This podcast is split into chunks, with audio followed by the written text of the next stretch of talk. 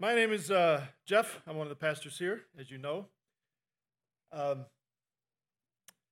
we have, uh, Kevin kind of tipped you off about this, what was coming up in terms of this uh, announcement.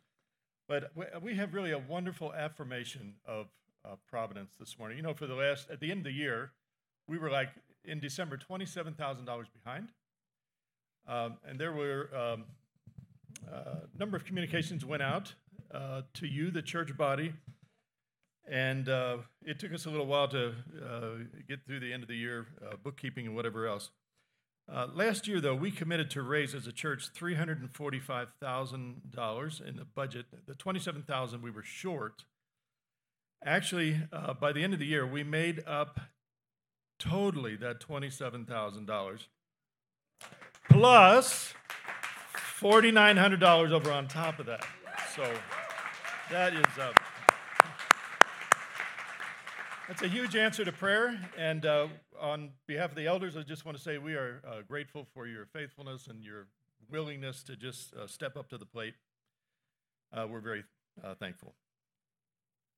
Uh, we've begun a series on grace renewed loving God together, loving our church family together, loving our neighbor together. And last week was the just getting out of the gate with that with Marcus. Last week he dealt with the importance of loving God together in the weekly gatherings. That is an important discipline. Uh, to gather with the family of God is not some place we go when we don't have anything else to do, but as he developed from that scripturally last week, that is a priority. That is a norm, can I say? That is a norm, a discipline habit to develop. Unless you're on vacation or if, unless you're sick, unless there's some u- unique reason why you shouldn't be here, be with a family. Not only do you need us, we need you. You know what I mean? And so that's a, that's a, a pretty good reminder of where we need to go. Um, uh, this week and next week, I would like to drill down into the issue of stewardship and giving. Now, if you're a visitor with us for the first time and you say, you know, the church is always asking for money, you should know we have not preached on this for six years.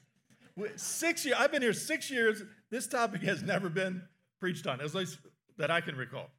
So, lest you think that we're always hammering on this issue, actually, stewardship is a pretty important um, aspect of the disciplined Christian life. And uh, frankly, for us to talk about it in biblical ways is really uh, countercultural, I would argue. In a society that screams, get all you can, take all you can, keep all you can, and in a society that has championed selfishness and consumerism and stinginess, developing a spirit of consistent generosity is an important part of a godly, Christ like character. You know this guy? This is Stephen King, an author. Certainly not a believer, as far as I understand. Uh, he was hit by a truck a little while ago. And he wrote in a Family Circle magazine an article on what you pass on. It was a wake up call for Stephen King when he was hit by a truck. He said, A couple years ago, I found out what, what I found out what you can't take it with you means. I find out I found out while I was lying in a ditch at the side of a country road, covered with mud and blood, and with the tibia of my right leg poking out the side of my jeans like a branch of a tree taken down in a thunderstorm. I had a MasterCard in my wallet, but when you're lying in a ditch with broken glass in your hair, no one accepts MasterCard. we all know that life is ephemeral. But on that particular day and in the months that followed, I got a painful but extremely valuable look at life's simple backstage truths. We come in naked and broke. We may be dressed when we go out, but we're just as broke. Warren Buffett, gonna go out broke. Bill Gates, going out broke. Tom Hanks, going out broke. Steve King, broke. Not a crying dime. All the money you earn, all the stocks you buy, all the mutual funds you trade, all of that is mostly smoke and mirrors. It's going to be a quarter past getting late, whether you tell the time on a Rolex or a Timex. No matter how large your bank account, no matter how many credit cards you have, Sooner or later, things will begin to go wrong with the only three things you have that you can really call your own your body, your spirit, and your mind.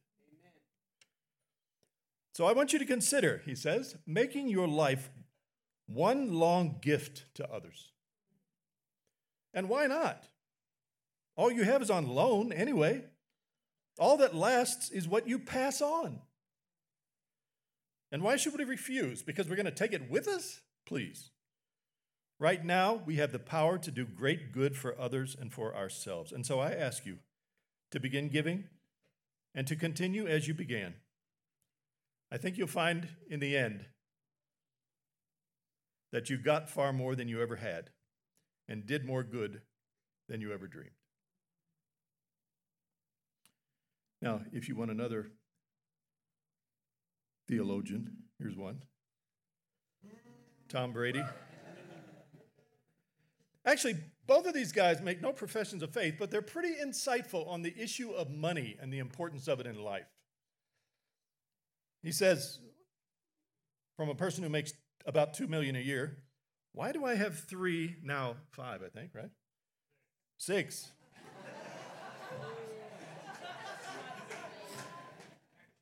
Why do I have six Super Bowl rings and still think there's something greater out there for me? I mean, maybe a lot of people would say, hey, man, this is what is. I reached my goal, my dream, my life. Me? I think, God, it's got to be more than this.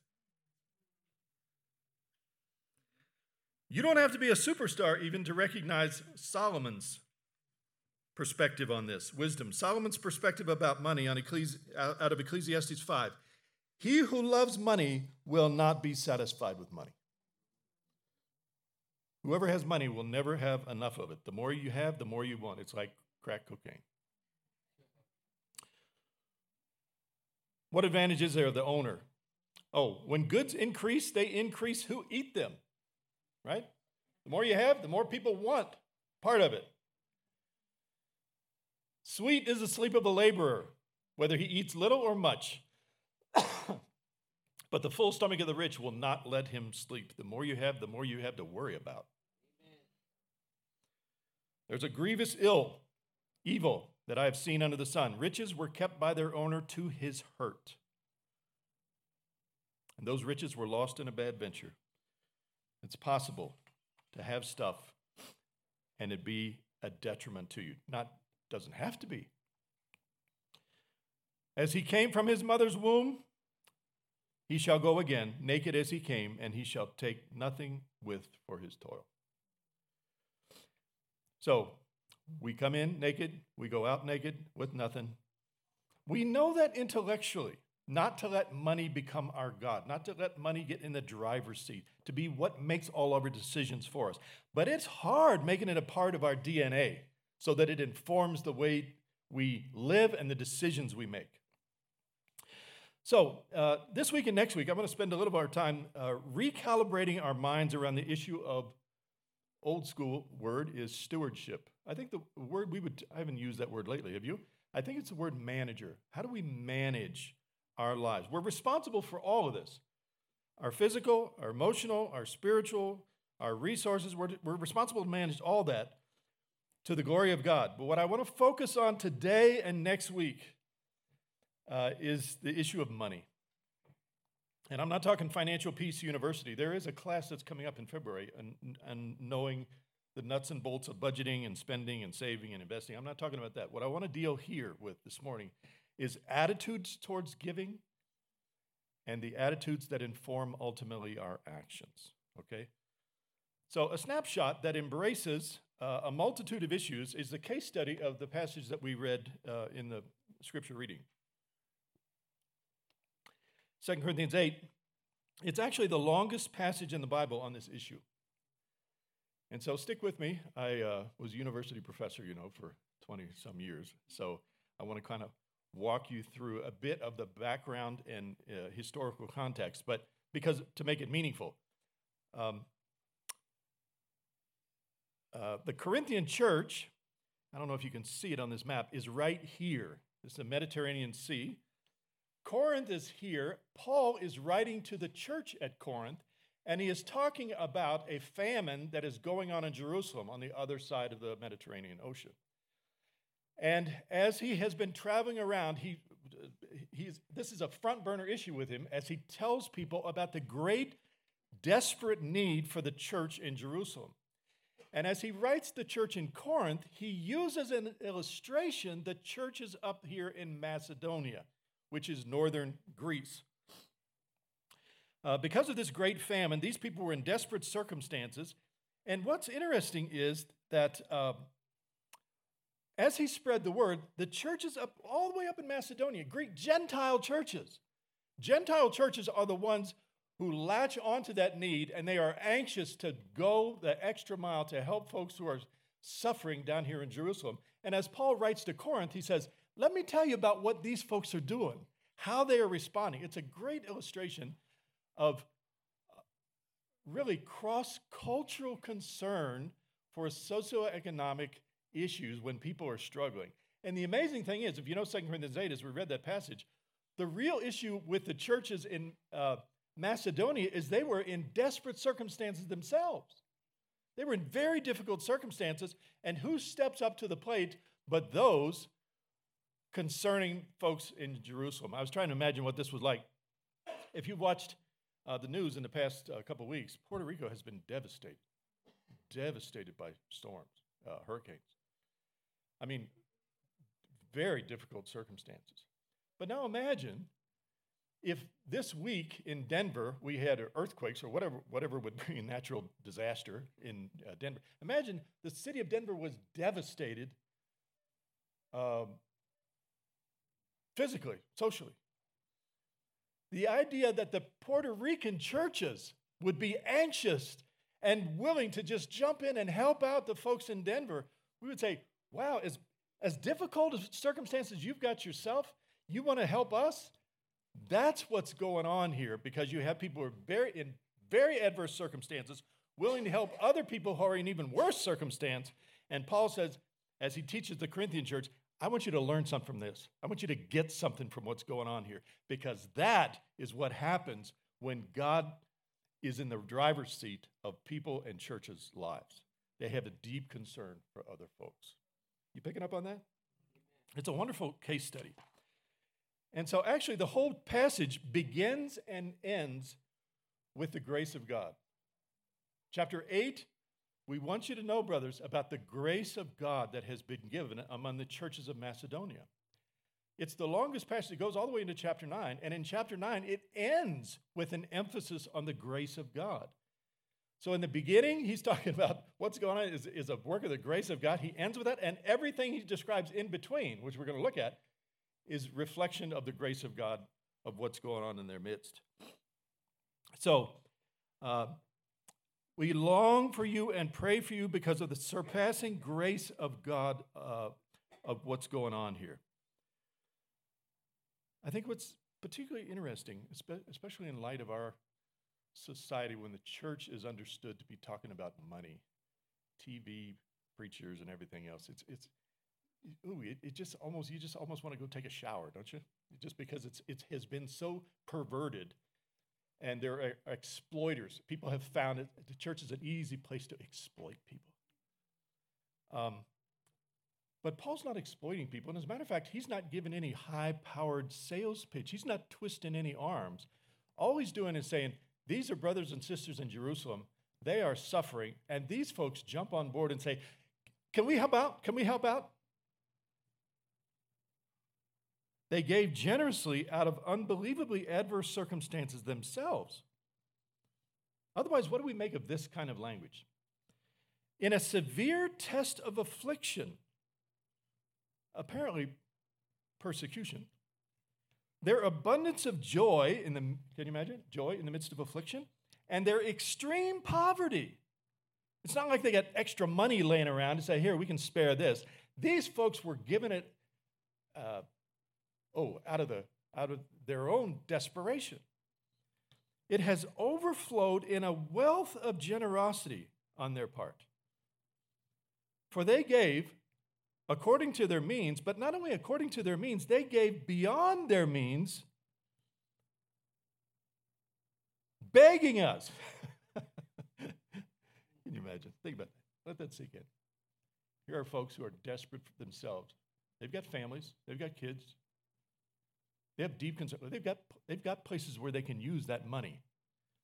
They are giving it up of what they need because they have a deep concern for somebody else who is also in desperate circumstances.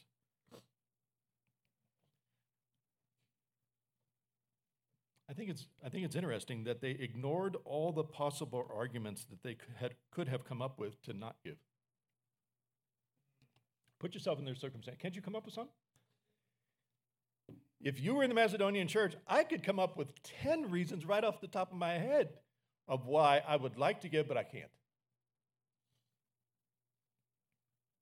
They ignored all those possible arguments to not give, and in the severe test of affliction, when they probably could have wanted to hold on to their own stuff because they know they needed to, in their extreme poverty, frankly, it would have been a perfect time for, for them to say to Paul, Paul, don't talk to us about them. Have you seen the circumstances we're in?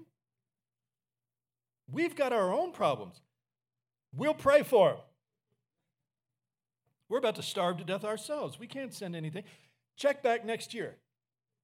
Maybe we'll have our act together a little bit. We're a little bit more secure than at that point. That totally would have been me. They had been touched, though, by the grace of God. They knew what people felt like when they were facing severe poverty and hunger. They had been there themselves. They had been so blessed by God, they wanted to give and give abundantly. They were begging earnestly for the favor to do that. Some of you know I've taught urban ministry for 20 years at the university level. One of the experiences, I would have them out on the street for three days just to learn what it's like to be in a parallel universe of being on the street. They weren't sleeping in boxes on the church lawn, you know, they were actually on the street. And uh, what surfaced as they were out there was um, the people who were most willing to help them when they were out on the street panhandling, whatever. The people who were most likely to help them, who do you suppose it was? People who had been there before, people who had been there themselves. The most disrespectful to them on the street? Middle class. Middle class folks who wouldn't give them the time of day, look at them, you know, their only, the only response to any circumstance, get a job. They had been there before.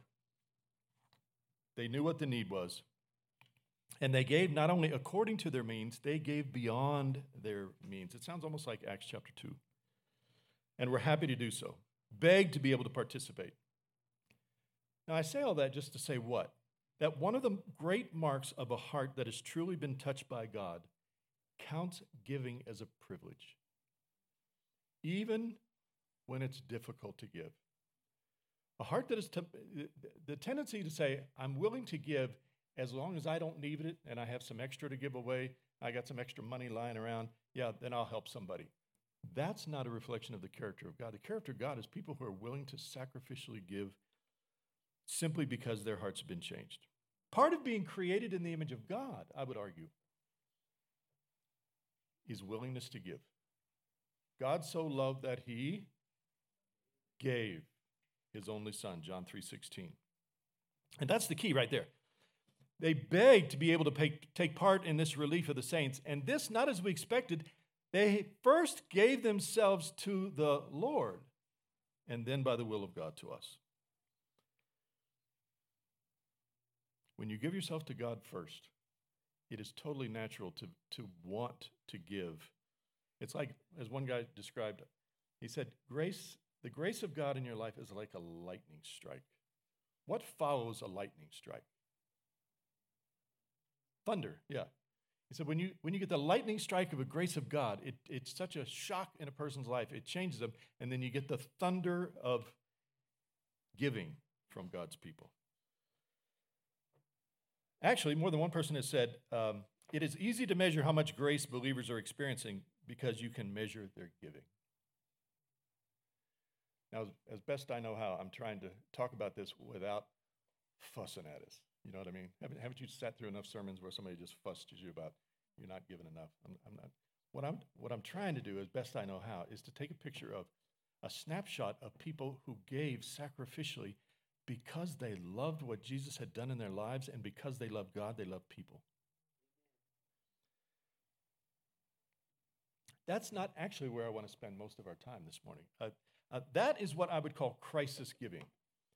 When there is a need and the people of God hear about it and they say, hey, let's pitch in. That has happened a significant number of times in the last year at Providence. And you're aware of that, right? Uh, the Edwards family, right? Just recently, Edwards family, whose uh, wife died, and the whole issue with the children. Um, uh, Providence took up a spontaneous offer for school supplies for their kids, took up a spontaneous offering to help him uh, uh, with the funeral costs of his wife. We have had numbers of folks. I, I, say this publicly just because it was a public thing. When uh, um, when Mandy and Joaquin were going through a crisis just in the in the fall, uh, the church spontaneously gave money to be able to go back to right Alaska for the uh, funeral of your mom and sister who were tragically uh, killed in a car accident. What I'm saying is, God's people are anxious to jump on board when those kind of giving uh, comes about, those opportunities. Uh, so I think probably what I want to say is on the part of the elders, we just want to sprinkle holy water on what you have done as a church when it comes to crisis giving. You know, that's a good thing. And next week, I think I want to talk uh, with folks about as individuals and families and CGs of creative ways in which people give out of their circumstances. But here's where I want to zero in um, the rest of our time together is there actually a couple different issues about giving. I'm taking antihistamine since my mouth is so dry. That's why I'm drinking as I go. Um, regular, consistent giving is also a part of the discipline of giving on the part of uh, Christians. And here's where I would like uh, to go and talk about this, give it an Old Testament uh, framework. God's training wheels, teaching his people about regular, consistent giving rather than just whenever there's a crisis, is uh, issues surrounding the tithe. Anybody recognize that word? Uh, training wheels. Uh, if, if, you want a better illustration for us as adults, here it is. Uh, there's a way in which you know training wheels help a person to develop the skill set of riding a bike. At some point, you take the training wheels off, and you don't need that. But the, the framework teaching people the discipline of giving uh, on a regular basis is the issue of the tithe. And uh, there's a lot of misunderstanding around the whole issue of the tithe. There is very legalistic folks who, uh, you know, it's like, hey, the first 10%, for example, of your paycheck goes to the church. There are other people who say, no, no, no, that's Old Testament. Uh, we're in the age of grace giving. And so I want, I want to work from both of those ends and develop this a little bit with you. A lot of misunderstanding uh, around it. Um, there actually is more than, there are several verses in the Old Testament that talk about the tithe. It's not just a 10% tithe. And I'll give you some frame of reference on this. Um, Leviticus 27 every tithe of the land, this is rooted in the law. Every tithe of the land, whether the seed of the land or fruit of the trees, whatever, that's the Lord. The first tithe, that's the term is tenth. That belongs to the Lord. And then that's actually broken down into a broader frame of uh, reference concerning thir- certain things. For example, support, there's a tithe of support for those who serve in the temple, the priests and Levites.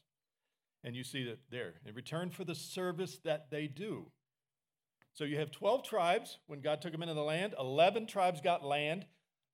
The 12th tribe, the Levites, didn't get any land. They lived from the tithe of what the rest of the tribes uh, gave. And so they were supported in that way. God was teaching them. That's not a bad thing. God is teaching them. He's giving them the framework by which to support people who minister uh, to you. Support for those who serve. There's also a tithe of 10% per year for feasts. It kind of lays up money for. God is kind of into parties, you know, kind of feasts. There's a place for celebration and feast by God's people all this year, you know, we're talking about the Jubilee, the various ways. Listen, we, we, we like to get together and eat. And uh, that, but that is rooted in the Old Testament. And, and, and God says, I want you to make sure you got resources for that, so set that aside. There's also a third tithe that was collected every three years for the poor and folks who are on the margins. That's kind of like what a government would do. You know, they give so that those who are out on the edges, that everybody's needs would be uh, uh, provided for. So if you the idea that well tithe is 10%, no, actually Old Testament Israelites were required by God 23.5% is what they were commanded to give. That was the expectation. It wasn't voluntary. It's like, well, if you feel like giving, you know, give it. No. God said, this is what I want to build into you, the discipline of giving to those issues. As a matter of fact, if you want to be know how serious they were about it, anything less than a, giving the tithe that was spelled out here was considered robbing God. Now that's pretty serious business. Will a man rob God? This is Malachi. Remember by the last book of the Old Testament, uh, Israel was just adrift. They had just gone their own way. They're totally jacked up in terms of their living before God. And God calls them on the carpet in Malachi and he says, Listen, we, would you rob God? And their response is, Us? How, how are we robbing you, God? And he says, Here, by your tithes and contributions, your tithes and offerings. To take what God has commanded us to give. Now I'm going to get to don't hear me don't don't hear me saying that we are under the law. I'm not going to. I'm, I'm, I want to give you a different frame of reference on this. But the point is, some people really bristle when you talk about the tithe as a model for giving in church. I'm not arguing for it to be law. Uh, well, let me just put it this way those who argue for grace giving, uh, actually, I think there's a way to uh, combine both of these into a third way. The tithe is this framework when people say, no, we're, we're not under the law, we're grace giving, we're not slavishly tied to 10%, we are liberated to practice grace giving. Grace giving is you give whatever you want. Give it to God. God give it as God leads you. Giving any other way is just legalistic. What can I say? Uh, anything can become legalistic.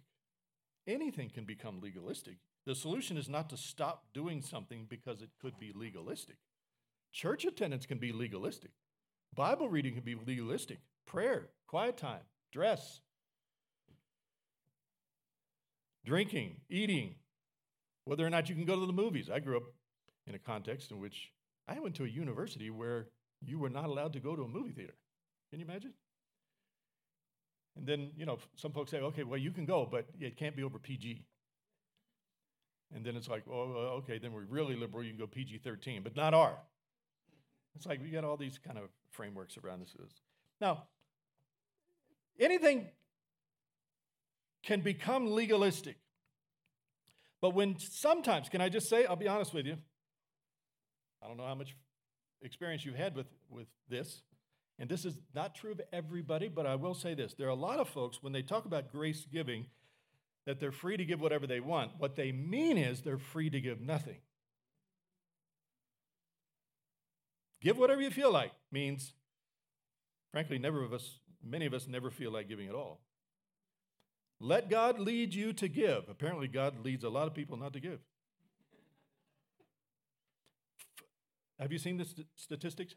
First of all, 2.6% of believing Christians, professing Christians, actually they give 2.6% of their income.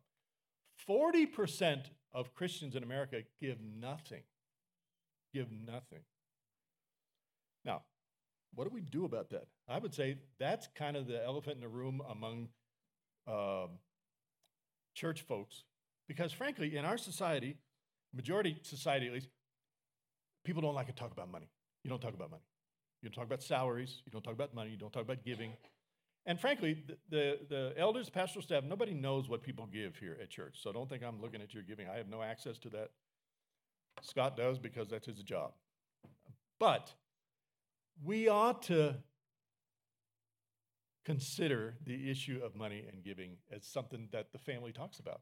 We're talking about, listen, I'm not even talking, if, if you're not, if you don't consider, wait, let me back up. if you consider Providence Bible Church your home, then this is a legitimate, I want to say, this is a legitimate family discussion. You ever have discussions in your family about important stuff? Okay, this is one of the things. We just have to talk honestly about our commitment when we become covenant partners to say, hey, I'm all in.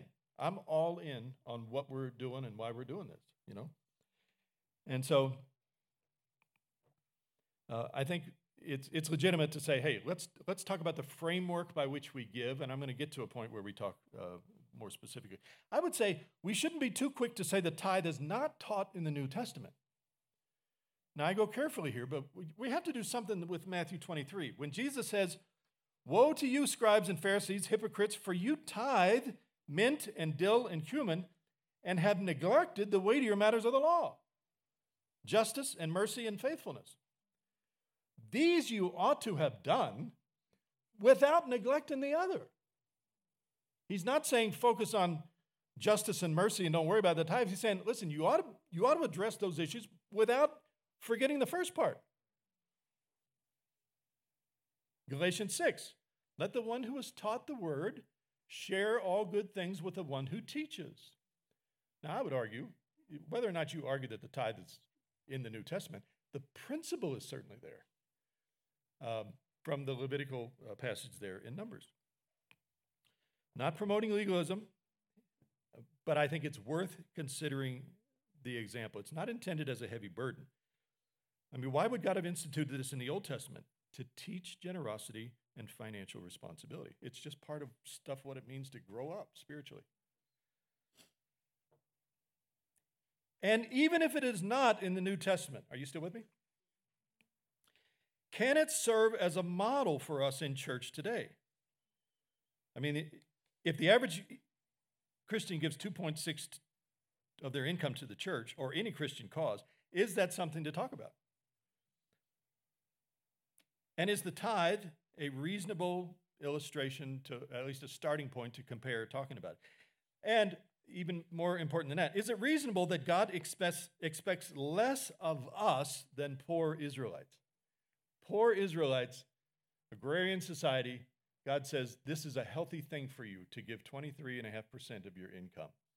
I'm not arguing for that. I'm just saying, should we feel good about giving 2.6% while poor Israelites in the first century uh, gave to that degree? a good idea is a good idea whether it's law or not. You understand my point? Let me illustrate. Growing up, my uh, family had a 1954 Ford.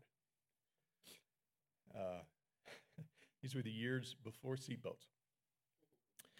Uh, as a matter of fact, those of you who are a little older remember when you had cars like this, there was a the thing up in the back window. All the kids would uh, jockey for position. Who, when we were riding somewhere, who got to lay up in the on the thing underneath the back window? Some of you had no frame of reference on it. Uh, actually, talk about no car seats. The car that that car had no back seat. Had no back seat. Denise will tell you my sister. We grew up together. Four of us would stand up on the back and hold on to the front seats like this, right across. We were small enough that we didn't hit our heads. So four of us are in the back seat, standing up, holding on to the front seat. You know, and you. and the door was tied with a rope that, that broke. You think I'm kidding? I'm not. But I mean, can you imagine driving around with four kids? You know, you turn a corner and we all go this way. We all go this. Um, now, Eventually, they passed seatbelt laws, which is a good thing. It saved a lot of lives. Imagine if they revoked the seatbelt laws. If they revoked the seatbelt laws, would I say to my grandchildren, oh, guys, we don't have to adhere to that legalism anymore? Here, why don't you stand up in the back? You know, listen, even if they rebu- even if they revoked seatbelt laws, I would still strap my grandkids into car seats. Why? Because a good idea is a good idea whether it's a law or not. It's it's the training wheel kind of thing. You know what I mean? It's like tra- training wheels help us to develop the habit. And even if in the New Testament it is not, the principle is there, but even if it's not strictly law, it's still there and it's still good. And people in this auditorium will testify that they have grown up for years uh, holding to a tithe principle and it has been good for them. They didn't argue back and forth whether they should give, you know, 8 or 9% or 15% or whatever. It's like the floor for the whole discussion was understood to be a 10%. If your, if your income got 10%, would you die? Would, if it got cut 10%, would you die? It's easier, the more money you make, the easier it is to just do the 10%. I would say there's a place probably where you make enough money where simply giving 10% would be less than what God expected. In other words, the more your income goes up, probably the more you ought to give. If you, if you, have, if you earn $200,000 a year, if you think that you can scrape by on 180,000, it's like maybe God wants to have a different conversation with you than the person who's making 35,000. So there is a proportionate kind of aspect there. But uh, all I would say this now, if you think tithe is legalistic, that's all right. Then don't give 10, give 11, you know, 12 or whatever. We don't want you to be holding that legalistic. Listen, I, I would say this I can't imagine standing before the judgment seat of Christ on some day and making a case of why I lived in the most affluent nation in the world, awash in material goods, and justify why I gave less than the poorest farmer of first century Israel. Of course, and it can be it can be abused and misunderstood. But it can also be a helpful aspect of spiritual growth, where people learn to give and learn to give as a just as an act of what it means to be a follower of Jesus. Now, I go, I go carefully on this. I would say this as much as, as, as overwhelmingly grateful as we um, were for folks stepping up to the plate and meeting that $27,000 deficit, it's actually um, puzzling that we were $27,000 under budget when actually our attendance had increased about on an average of 30 people over the course of the year. Beginning of 2019, we commit to a certain amount of money. Through the course of the year, we actually not only keep the same people, but we increase 30 more people, but the, but the giving was less. Hallelujah, people step up to the plate. I would argue that may be a function of just developing a consistency of giving. You know what I mean? A consistent aspect of giving. Uh, so, um, this coming year, uh, we have committed, not elders, this is a congregation. We as a congregation have committed to even $19,000 more than last year. So everything that came in, uh, including the 27,000, um, plus accounting for growth, we expect to add another 19,000 more. That means, bottom line, family business, family talk. We need to look for ways to give consistently on a regular basis as a spiritual discipline so that we're not in December asking you with special emails and everything else, hey, can you step up to the plate and help us out? That's actually why we passed out some things today. Uh, if you came in this morning, there's a way to give regularly. And if this would make it easier for you, now some of you are so disciplined, you write the same check on the same day of the month. You know, that's not me. Um, but it might be a good help uh, for you as well as the church to fill out the paperwork today that will allow you to have an automatic deduction. You can do that on your credit card or your bank account. The stuff that you got today in your hand when you came in the auditorium, you can give automatically. Just fill that paperwork out, and you can give automatically uh, have it come off your credit card. Uh, you can also uh, meet in the foyer afterwards where we will have a couple people and computers that will show you how to have an automatic bank deduction where it just comes out automatically. Uh, they'll also show you how you can do that on your phone. Does, does this sound unspiritual to you? Yeah, you understand, you understand. A lot of folks will say, uh, I like it when you talk spiritual stuff, don't talk money. But I would just say, hey, as part of what it means to be a responsible, disciplined follower of Jesus who takes care of the business of the church. Uh, you can also write a check or give cash on Sunday. Uh, but in just a minute, I'm going to take a few, I want, us to take a few minutes uh, and encourage us to take that bold step right here in the auditorium. Don't feel pressure. I'm not twisting your arm. I'm saying if this would be a help to you, you could fill the paperwork out right now. We're going to take about three minutes and a moment to do that. When you're dismissed from here, you can go out and talk to the folks that can get it started uh, on the computer in the foyer. This is your church family. If this is your church family, if you're visiting, if you're, listen, I'm talking to family. Now let me finish with this.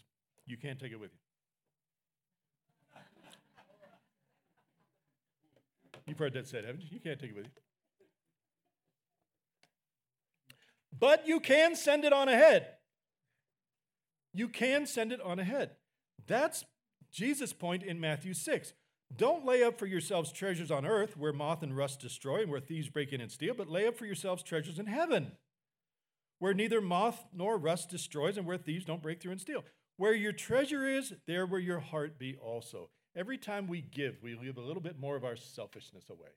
We give a little bit more of our self centeredness away. And so, if you think about this, Jesus is not saying that it's wrong to store up stuff on earth, he's saying it's stupid. You understand? Because why would you put why would you store up stuff that's gonna you're, that you're gonna lose it when you could send it ahead and have it forever invested worthwhile? You can't take it with you. And listen, you need to pay bills, you need to provide for your family, you need to, you know, groceries. I mean, I'm not talking about all that. I'm, I'm saying, beyond what we need, do we hold what we have loosely? One more thing, and then I'll close with this. This is this is hundred dollars Confederate money. If if you were a millionaire in the Confederacy in the South, when did the war end? 1865. If you were a millionaire or billionaire in Confederate money, and you knew that the war was winding down, and you knew that the whole Confederacy was going to collapse, what would be the smart thing for you to do with all of your Confederate money? Convert it into American dollars in the North because you would preserve it. You would be, you would be preserving what you had, whereas if you held on to it where you were right now in the Confederate South, at some point it was going to all be gone. All I'm saying is, we're living in a world that's kind of like the Confederacy. we have the opportunity to send it ahead, to convert it into stuff that will last. And uh, we'll take time next week uh, to talk a little bit more of how the uh, how the church really managed through some of that stuff in the New Testament. But um, can we do th- Can we do this? I, I, this may be a bold step, but I, I do this with the best of intention. Can we take three minutes to say, if if this is a great opportunity as a step, a bold step of action to fill out the paperwork that you brought in if that's what you want to do. If you want to do it in the foyer later, uh, after we dismiss, we'll do that. Let's just take two or three minutes. If you need a pen or if you need a form, uh, ushers will help you out. This is family stuff. We're not supporting the TV programs, we're not supporting private jets. The stuff that Providence supports is people stuff, people in this community, people in this church.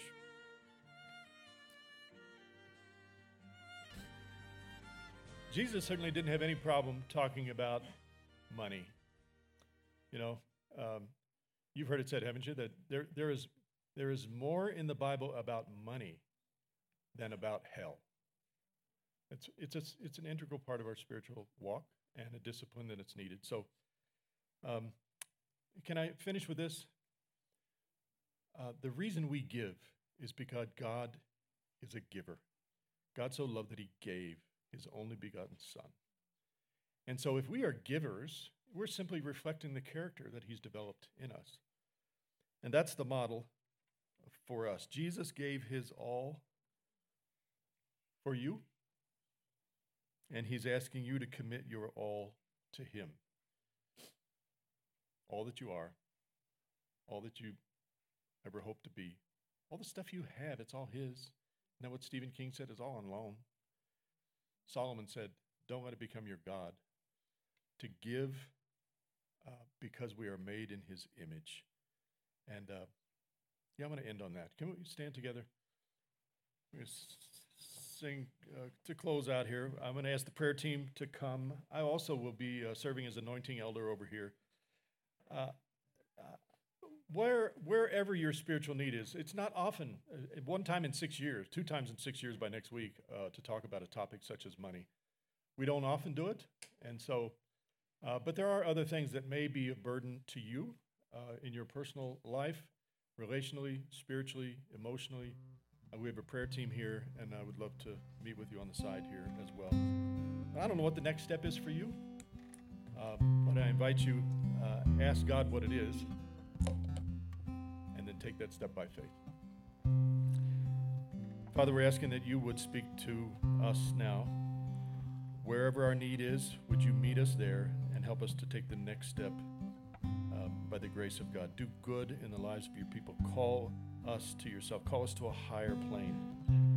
And we want, we want to walk with you in ways that are pleasing to you and represent you well.